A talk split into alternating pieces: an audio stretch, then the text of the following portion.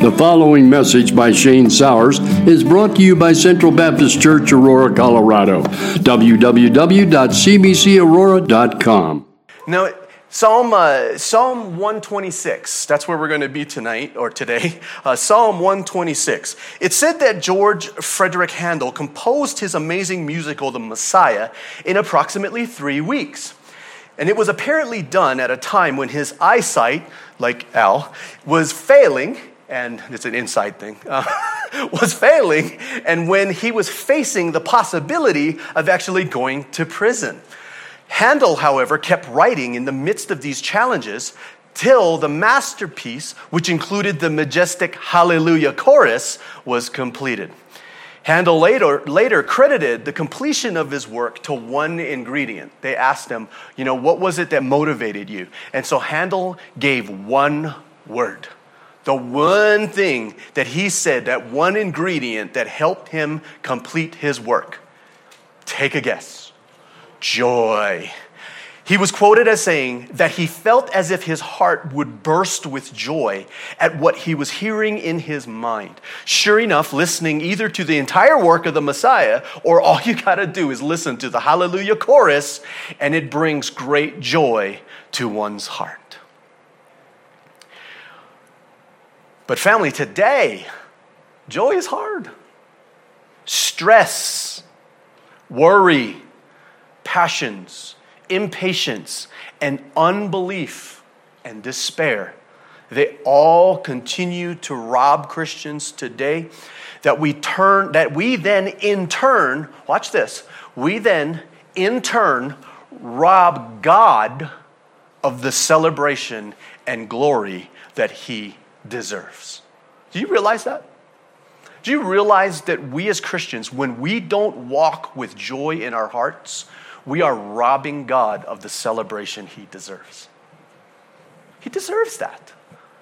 You know, when, when you do, when you do so, you know, during Christmas season, right? That's like one of the amazing things. Like you, you get a gift, you give the gift to one of your children, and man, it's like robbery of my happiness. If I give my child everything that they've ever wanted, they open up and they're just like, oh, thanks, Dad. I'm, I'm sure the keys to this Ferrari will bring me much happiness. You're robbing me of the joy that I'm supposed to have by watching you. You know, I, I, love those videos of the kids when they when they get the thing they want. They open it up and then they just throw the box with the, the article of or whatever it is that's in the box. They just throw it on the ground and they just start running around the house, screaming and yelling and crying, saying, "Oh my gosh, this is the greatest day of my life! This is the greatest day!" Yeah, that's the joy. In the in a way, it's the same thing. God has done some amazing things for His people amazing things. He gave us His one and only Son as the greatest gift that was ever given. Christians, we receive it by the power of the Holy Spirit, and now we have life and life more abundant, and we walk around. Oh, hum. Are you a Christian? Yeah. Shouldn't you be happy? I am.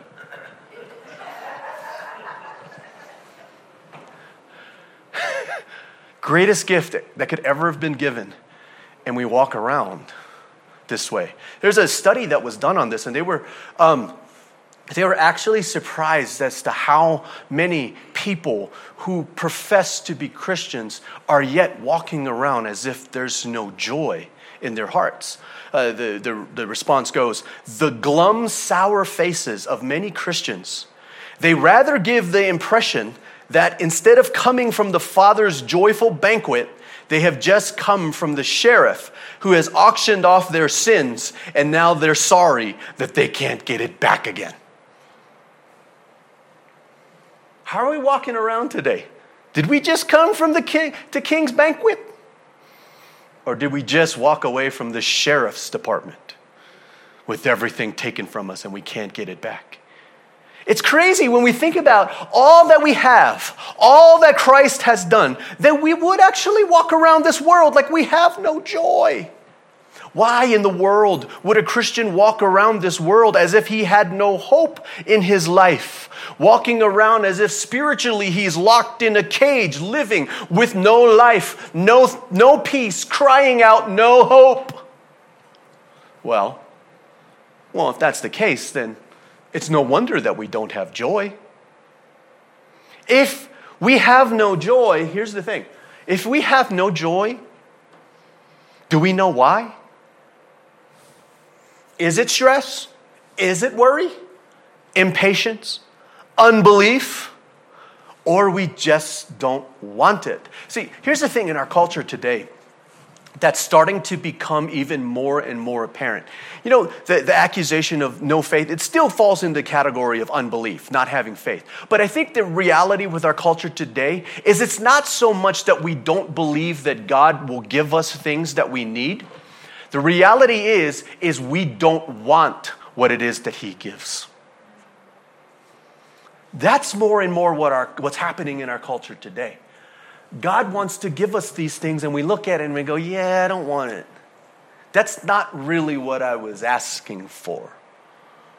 I'm, I'm not needing that. See, you're wanting to give me patience, and eh, I don't really want that. Patience isn't going to help me in my life. Patience isn't going to help me achieve the things that I need to achieve. I've got plans for my life, God. I got plans as to what it is that I'm going to do. And those things that you want to give me, like contentment, you want me to be content in any and every situation?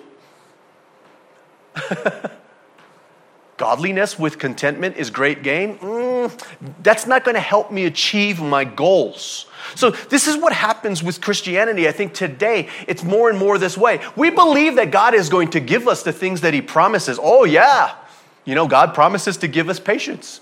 What develops patience? Trials, tribulations, right? We don't want none of that stuff because we don't really want patience. We want this. We know God's going to give us these things, we just don't want it.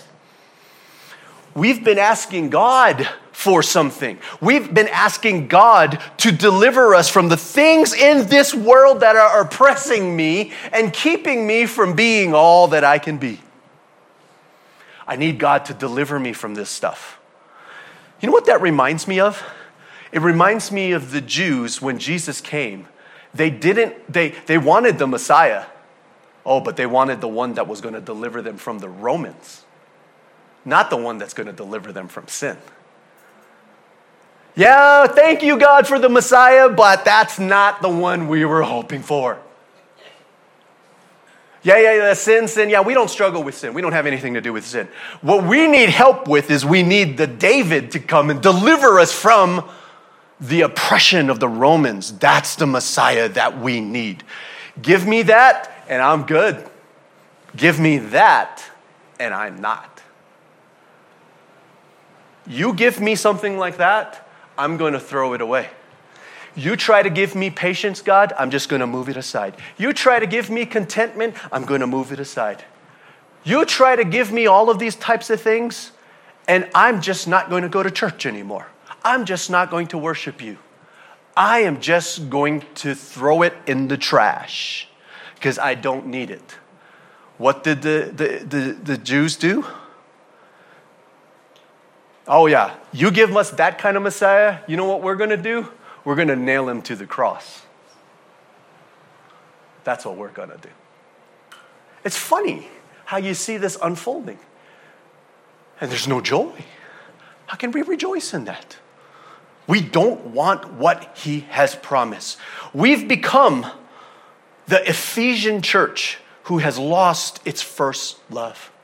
Today, in the body of Christ, in modern evangelicalism today, have we lost sight of what it is that we're supposed to do here on earth?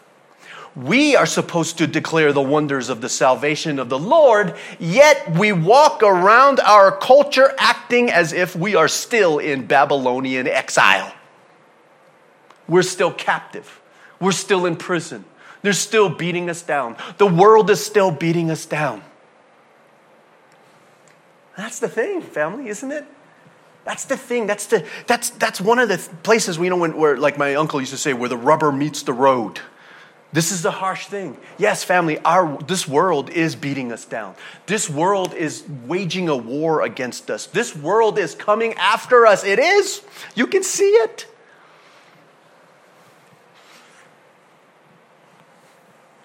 And we're afraid. We're afraid to say it. We're afraid to say what it is that we need to say. We're afraid to stand up for the truth because we're afraid the world is going to cancel us. Family, so what if the world cancels us? Yeah, sure, I can live my life content knowing that the world canceled me as long as I know that my Lord doesn't condemn me. Yeah, fine, close the door to me. In the world, yeah, you want to close the door, close it because I know that the gates of heaven is open for me. We're supposed to declare the wonders of salvation. But people will say, but Shane, come on. I, I, I get it what you're saying, but I'm still serving the Lord. I'm still giving everything that I've got to do what it is that He's called me to do. Yes, I got to go to church this morning. But you know what? I'm going to, with every bit of energy I got, I'm going to go. I'm going to go to church. I'm going to go. I'm going to listen to Pastor Sheen play that electric guitar. I don't like the electric guitar, but I'm okay with it. I'm going to worship him no matter what.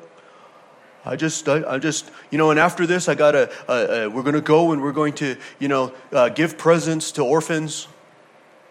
I guess I'm going to do that too.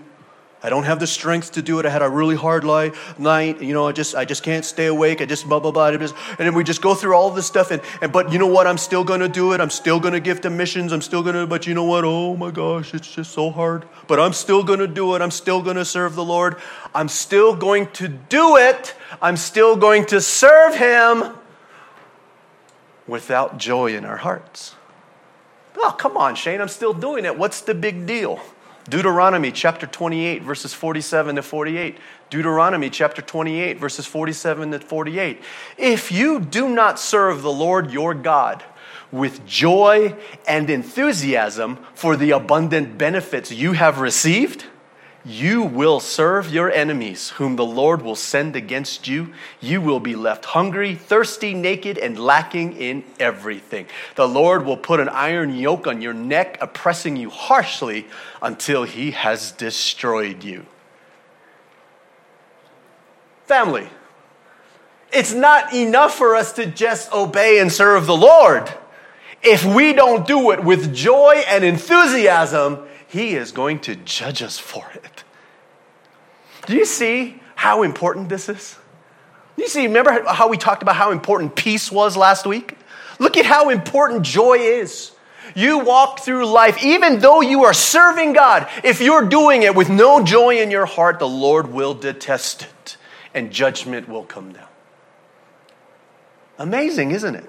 Uh, we think we're doing good for the Lord because we're doing His work, but if we have no joy in our hearts, judgment.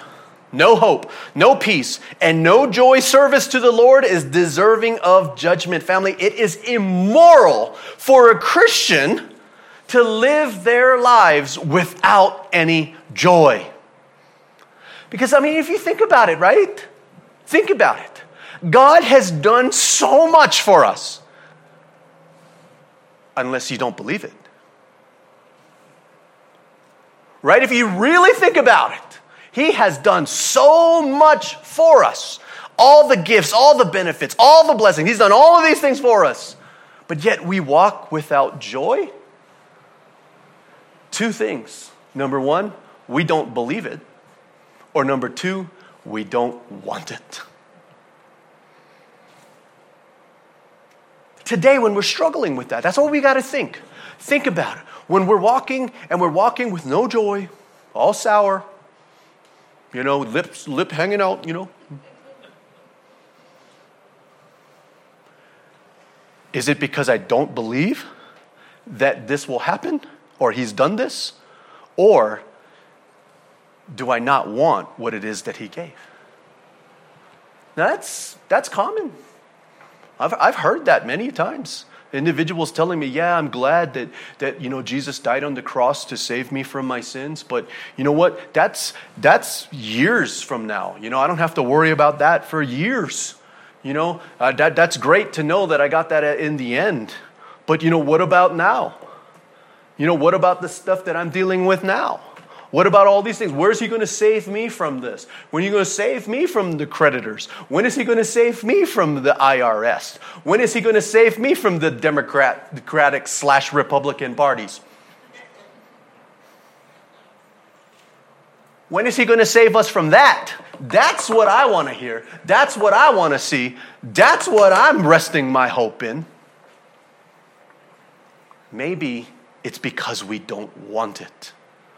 But, family, remembering the reason for the season is a great place to start if we want to get our joy back. Psalm 126. Um, Psalm 126, a song for pilgrims ascending to Jerusalem. When the Lord brought back his exiles to Jerusalem, it was like a dream. We were filled with laughter and we sang for joy. And the other nations said, What amazing things the Lord has done for them. Yes, the Lord has done amazing things for us. What joy! Restore our fortunes, Lord, as streams renew the desert. Those who plant in tears will harvest with shouts of joy. They weep as they go to plant their seeds, but they sing as they return with the harvest. The grass withers, the flower fades, but the word of our God stands forever. Let's pray. Father, we thank you for the word of God. We thank you for your word. Pray that it will be a lamp unto our feet and a light unto our path. Thank you in Jesus' name. Amen. So, the first thing we're going to look at today is the amazing salvation of the Israelites and their unthinkable return to their land and the reaction of the people and the nations. And the last thing we're going to look at is the salvation that we receive is even more than we have seen before. It's called the gospel. So, our thesis statement is this Though sin and the pattern of this world cause the stress, the worry and despair that rob us of the wonderful joy in the Lord. It's the truth of the scriptures, the promises of God, the resurrected Christ, the power of the Holy Spirit that will cause us to rejoice in the Lord always. And again, I say, rejoice. Point number one joy remembered. Remember, family, think about it. The Lord has done amazing things for us.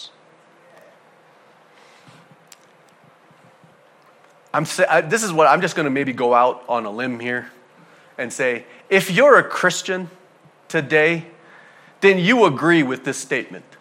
The Lord has done amazing things for us. It's amazing what God has done.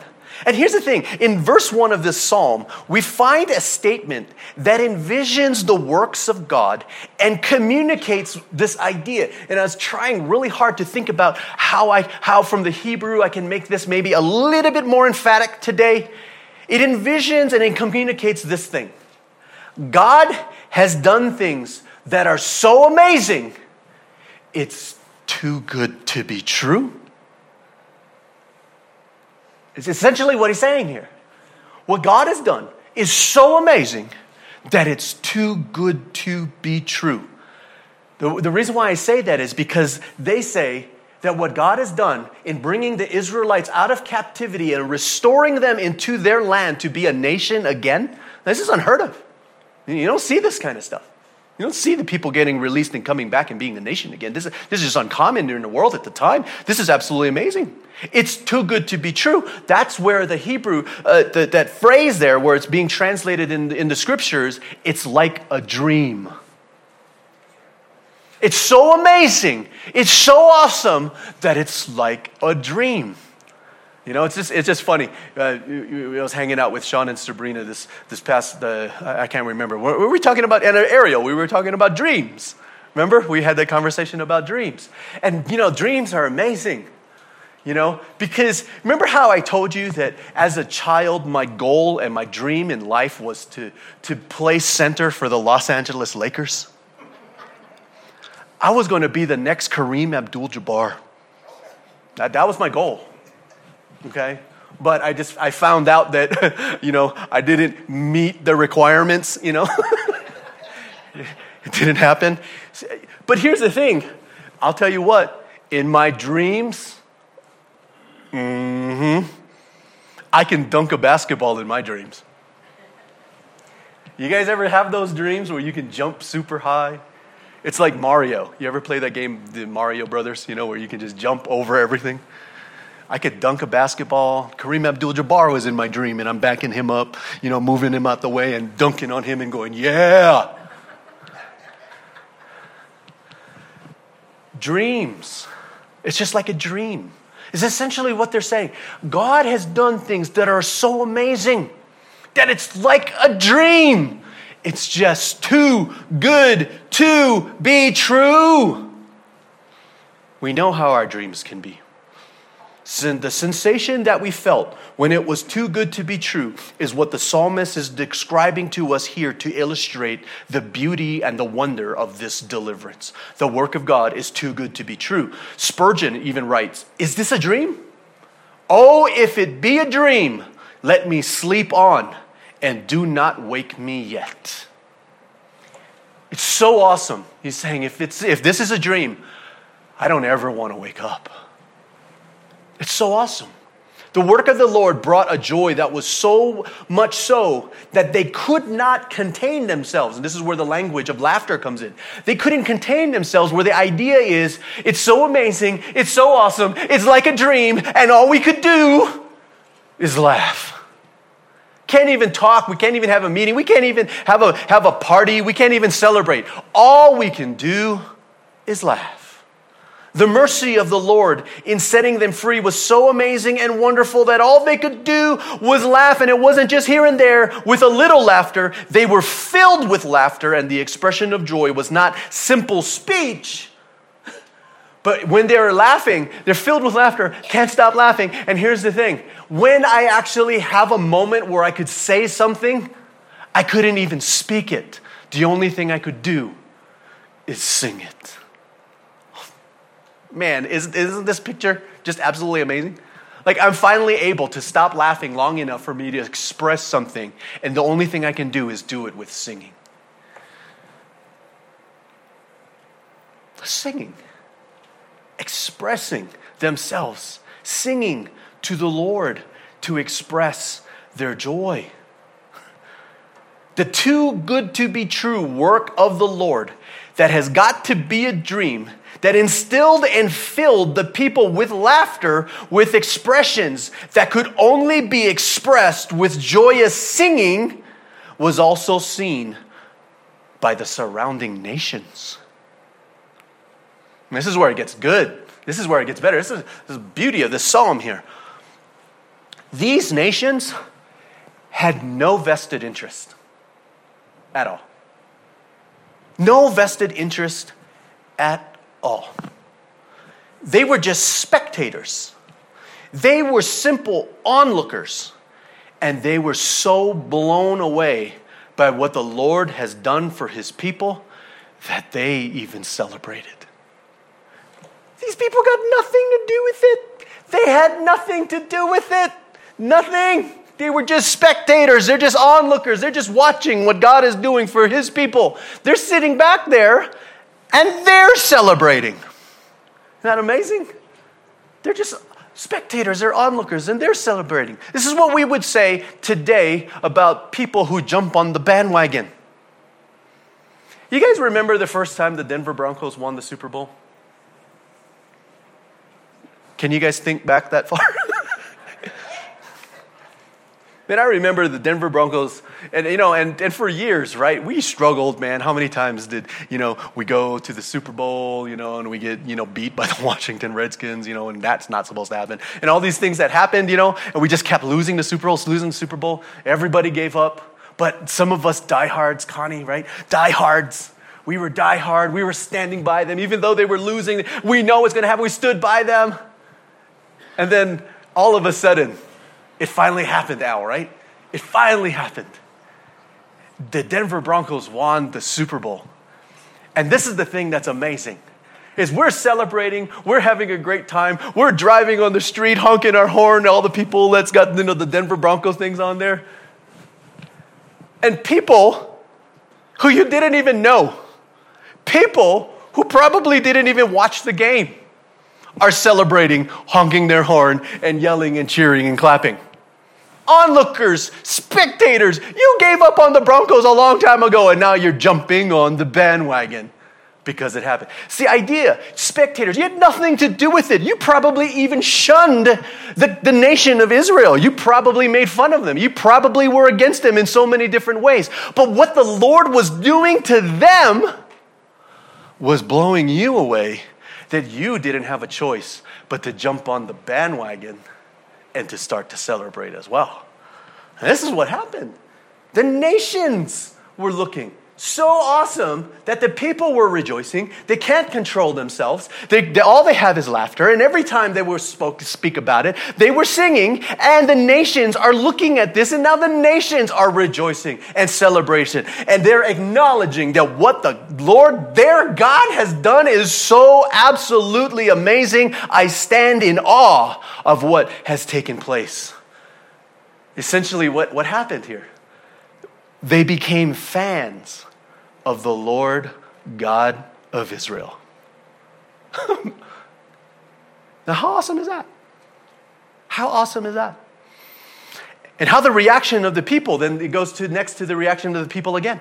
How about the reaction of the people who were delivered? This is what the nations, the, the nations that had nothing to do with it, this is how they acted. How would the people act? Oh, you better believe that they would respond with joy. I like the way uh, John Calvin, he writes this. So much the more shameful then was the indifference of the Jews to be accounted if they did not freely and loudly celebrate God's grace, which had acquired so much renown among the unbelieving.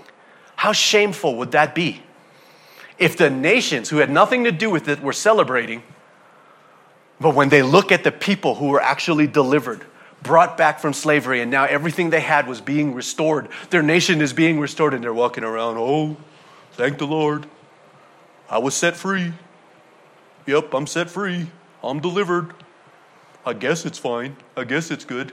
It, it reminds me of that, you know, that donkey. Remember Eo, Eeyore? Yeah, yeah. That is I, our, some of you young people, they don't know that. but Eeyore, you know. What was Eeyore? Is that Winnie the Pooh? Sorry. Okay, yeah, yeah, yeah, yo. Oh, just going to, Winnie's got the, hung, the honey, but I ain't got nothing to eat.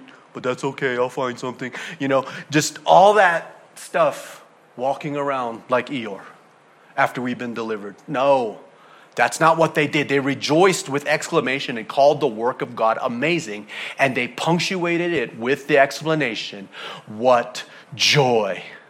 Joy inexpressible, joy that can't be contained. They were set free from captivity. They came back and they got back what was taken from them. They experienced the grace and mercy of God in such a way that all they could do was rejoice. And again, I say, rejoice. I'll tell you a story here. Pounding hammers and whirring saws were Jim Patusta's tools of trade. Oh, papusta, sorry, papusta. His tools of trade. I know it sounded funny when it came out. but when winter weather halts his work, it, the Chicago Heights, Illinois builder heads to the Dominican Republic knowing a new adventure awaits him. Jim first traveled to the island with one of his workers his workers, Victor Rodriguez. The Rodriguez family lives in a remote mountainous coffee growing region where narrow, treacherous roads connect the widely scattered villages. Jim stayed for a month repairing homes and improving water supplies and sanitation. All we could offer was my work. I had my Bible with me, but I couldn't speak much Spanish. Victor did all of the translating. Back home, when they came back, Jim began studying Spanish. When he returned the following winter, he noticed something he had missed before. There were a lot of barefoot kids, too poor to afford even rubber shoes. Before his third trip, Jim asked his church to donate shoes. I expected maybe 50 pairs. I got 250 pairs of shoes. They covered my entire living room. They also filled large coffee bean baskets slung on a mule's back Jim borrowed on his arrival. I trekked up some pretty tricky paths, and with every pair of shoes, I gave away tracts or I gave away Bibles. Then he waited to see what would happen. Jim didn't have to wait long. One afternoon, a boy ran up to him shouting, Christian, Christian, come here. He took me to his house, Jim explains. The memory still fresh. The whole there, the whole family had gathered on the patio where they dry their coffee beans, and they wanted me to read the Bible to them. With his English Spanish Bible, Jim read key passages phonetically. He spent many days with his new friends who wave him on to their porches to read. Now the shoes have open doors. Jim can't wait to go back. These people have nothing, yet the simplest things bring them such joy. Hopefully, that joy will, they, will be multiplied when they discover what God can give them. The joy they experience from what Jim gave them, Jim is saying, just imagine how they're going to be when they find out what God gives them. And what can God give? What can God give? Family salvation is here. It is the salvation of God that brings about the joy of the Lord in our hearts.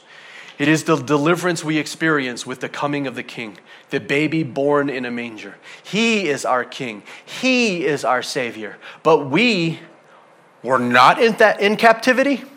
Say, here's the trick did we believe that we were actually captive? Did we actually believe that we were slaves to sin? Hmm. See, here's the thing. This is the thing that's really a, a, an astonishing thing. When you talk about the gospel, Jesus died for our sins according to the scriptures, and he was buried and he was raised on the third day according to the scriptures. That's the gospel of Jesus. That's the good news that he had given. How is that good news to a person who doesn't believe they're a sinner? What if you don't think you're a sinner? I don't sin. I don't do anything bad. I'm not a captive. I'm not slave to sin. And then somebody comes up and says, Jesus died for your sins. Yay. Thank you. Thanks, but no thanks. That's not what I need. I don't need forgiveness of sins. I don't sin. I don't do anything mean. I don't do anything bad. I don't do anything wrong you know, you, you, Jesus wants to do me a favor. Jesus can, you know, make things easier. He can help me pay my bills. He can help me put my kids through college. You know, he can do those kinds of things. But you see, that's funny because if you look at modern evangelicalism today, that's kind of the message that we're starting to hear. When people are proclaiming the gospel, the gospel now is that Jesus can deliver you from your poverty. Jesus can deliver you from your struggles. Jesus can del- deliver you from the, the, the world that's oppressing you. Jesus can make, you know, all these things come, come to pass. He can give you your inheritance now. He can give you all of these types of things. He's doing that. Why, why is that the gospel? Because we stopped preaching about sin. And if we stop preaching on sin, then we got to figure out what is it that we need to do in order to reach people for God. Yeah, they don't they don't sin. So if if the good news is that I got brand new clothes for you because your clothes are dirty, but if you don't believe your clothes are dirty and you believe your clothes are brand new, then brand new clothes may not be that great a news. That just gives me something to wear next week. And I think that's how we see the gospel. Yeah, okay, it's good that Jesus died for my sins. That's something that I can deal with when I die. So instead of seeing Christianity as our entire life, we see Christianity as our retirement policy. I'm good. If I die, I'm good. And we see that that's the only thing that Christ has done. Do we believe that we are in captivity? That we were in sin? People may say, well, you know what, Shane? I don't think we were. Yes, we were. John chapter 8, verse 34. John chapter 8, verse 34. Jesus replied, I tell you the truth. Everyone who sins is a slave to sin. Yeah, Jesus is making it clear. You don't think you're captive? You don't think you're a slave? Yep, yep. You are a slave to sin. Acts chapter 8, verse 23. Acts 8, 23. For I can see that you are full of bitter jealousy and held captive by sin. Were we captive? Yeah. See, we think we need deliverance from the things of this world from the things that we don't like, from what we believe to be oppressing us, from what the Jews believed was the Romans. Fill in the blank. What is it? We think our enemy is just the, the difficulties in life, but the enemy is sin. Sin is the thing that's keeping us captive. We're captive to sin. And what an awful master it was. When we receive the law, we receive the burden. When you see the reality of the law, we see the reality of the burden. Then the Holy Spirit brings us to the place where we are realized, where we're coming to the place where we realize that the wages of sin is death. Oh, wretched man that I am, who will deliver me from this body of death? And then when we see that, we recognize the good news of salvation. And this good news, man, if you really, really think about it, think about all the things that we have done against God in rebellion, all the things that we have done against God because of our sin nature, all the horrible things that we have done, and that He would send His Son to die while we were yet sinners. Christ died. Family, this is too good to be true. Seriously, too good to be true. Here's a person that's done done some amazingly horrible things to you. They've said things about you, said things about your family, did things to you, got you fired from your job. This person has done some amazingly awful, horrible things to you. And God says, the only way this person is going to go to heaven is if you give your son Scott to die for this person. Wait a minute. You want me to give my son, my daughters? You want me to give one of my kids to put them to death to pay for this guy so he could go to heaven? I mean, what if that's the choice? I'll tell you right now. Sorry. See ya. Wouldn't want to be ya. I'm not giving my son up as a sacrifice for you. Family, this is too good to be true.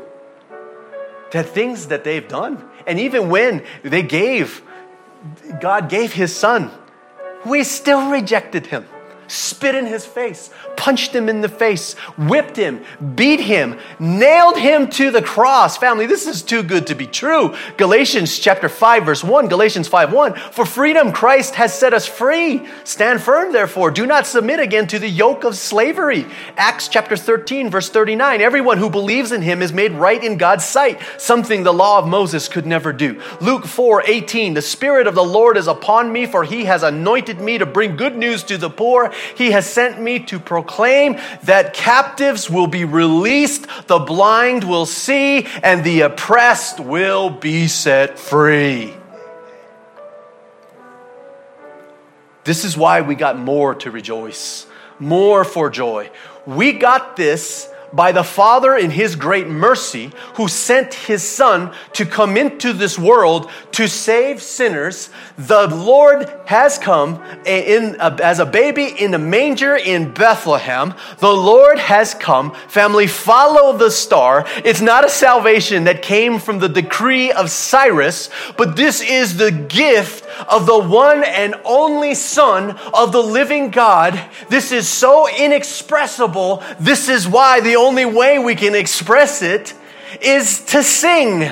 This, this is Christ the King, whose shepherds guard and angels sing.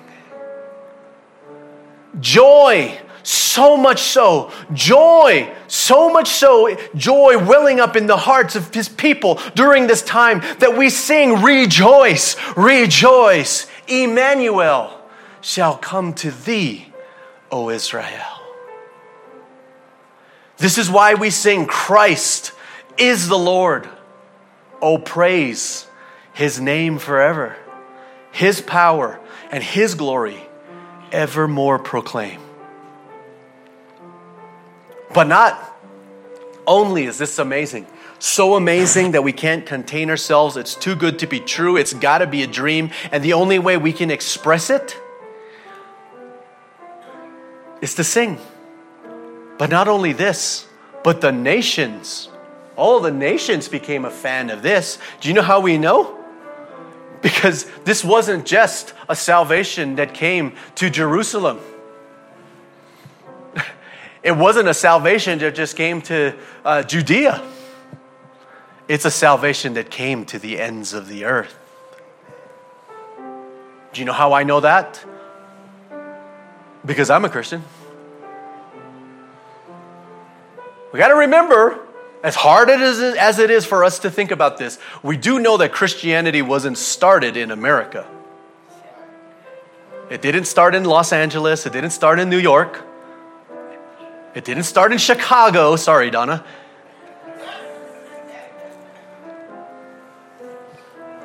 It spread throughout the whole world. But watch this. It's so much more. See, they were delivered from captivity, and all the nations that were around them celebrated, right? They became a fan of God. But it's not just that. For us in Christianity, yeah, all the nations came, nations, all of the world came to see this awesome thing. Christians all over the world were mesmerized. People all over the world are still celebrating this amazing thing that happened. But did you know that it's not just the nations, but the angels? The angels are in awe and wonder of the salvation that God had given. In 1 Peter chapter 1 verse 12, 1 Peter chapter 1 verse 12, they were told that the messages were not for themselves but for you. And now this good news has been announced to you by those who preached in the power of the Holy Spirit sent from heaven. It is all so wonderful that even the angels are eagerly watching these things happen. It's not just the but the angels are up there in heaven going, Oh my Lord, this is fantastic. This is incredible. Do you know that it's the angels? These guys go to and fro. They go from heaven to earth, they go back and forth. These angels are seeing the amazing wonders of stuff that happened. These, these guys have seen everything. Think about it, right? They've seen everything. They're seeing God, Jesus, sitting at the right hand throne of the Father with those creatures with eyes all over them. And they're, you know, making that low voice, you know, praising the Lord for all eternity. All these things. The angels are seeing this stuff happen. They've seen it all. And even they are looking at the gospel and the salvation of the Lord. And they're looking down on earth going, this is incredible astonishing even those who've seen it all. Come on, family. There's no excuse. We have more than we could ever have asked for. One of my non Christian friends, he told me that uh, some Christians that he knows, you know, he says, man, it's just been really difficult because some of these Christians that I know, they're just, they're just not nice people. They're just not, they're not kind. They're just unkind people. And he said, You know, Shane, I think about this stuff and you tell me about all these wonderful things that God has done for us. He said, If you really believed that Jesus did all that, why would you be upset at all? Like ever. These things are so wonderful. As a Christian, what would you have to be upset about? You're set for life. You're richer than any person here on earth. You know what, family? I couldn't disagree. Why is this salvation not enough? It's because of sin, family. The confusion, the, just the, the, the delusion of sin. It's our nature. Why do we go back to what it is that we have been set free from? It is the distractions of the world that keep us going back. It's the temptations of the world that keep us going back into the cage. Do you know how insane sin is? We go back to the cage because we want to go back into the cage. But the cage isn't even locked because the captors don't have authority to trap you anymore, and there's no lock on the cage anymore because Jesus delivered us from that. Do you guys see what the point I'm trying to make? It's not even locked and nobody can hold you in there, and yet we want to stay in there? That's the insanity of sin. That's what it is when we go back to sin, we want to go back to the things that the world failed to give us in the first place. They don't have the power to lock us up anymore. Why are we in the cage? No more, family. We've been set free from our captors. They've got no power over us. And yet we sit in despair. That's the insanity of sin. That's the disillusionment of sin. That's the deception of sin. But you today, Christian, all of us today, the gospel has declared, the gospel had made it clear salvation is here. It's too good to be true. It fills us with laughter, where all we can do is express it in song. The nations everywhere are, are just astonished by it. The angels in heaven are astonished by it. What is it? It is the fact that we can be saved today because the mercies of God are new every morning. Great is his faithfulness. Where sin abounds, there grace abounds even more. And he who began a good work in you will bring it to completion on the day of the Lord. Yes, Jesus died for our sins according to the scriptures, and he was buried and he was raised on the third day, all according to the scriptures. The saying is trustworthy and deserving of full acceptance that Christ Jesus came into this world to save sinners. Jesus came into this world to seek and save that which was lost. He became sin sin, who knew no sin, that we might become the righteousness of God in Christ Jesus. Man, if you believe that, we should not be walking around with sour looks on our face, lips hanging out, walking around swinging our arms, looking down. Because the promises that we have is even more joy upon joy. All who call upon the name of the Lord shall be saved. If you confess with your mouth that Jesus is Lord and believe in your heart that God raised him from the dead, you will be saved. Peace on earth and mercy mild, God and sinners reconciled. Can't even express it in words, that sometimes we've got to express it in song.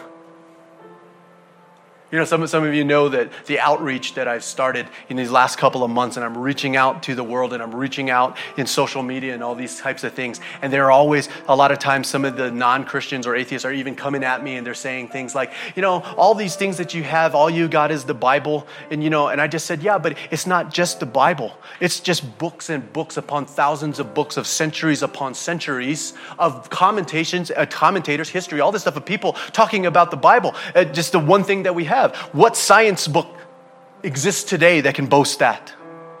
And here's the other thing, too, I tell them it's like there is no science book that I've ever heard. I've never heard of this.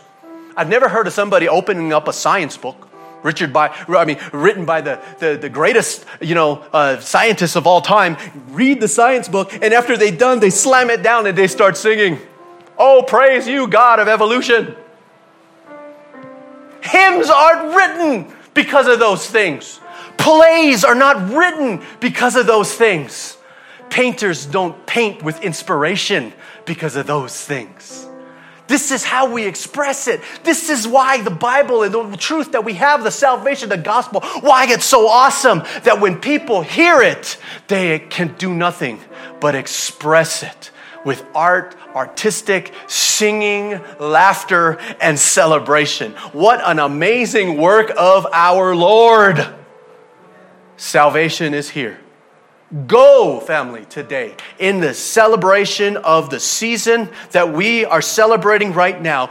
Go tell it on the mountain that Jesus Christ is Lord because all the nations celebrate the coming of the King of Kings. Christians, let us all come to the King. Oh, come, let us adore him.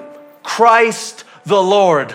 Let us rejoice. And again, I say rejoice. There is so much joy in the world because the Lord has come.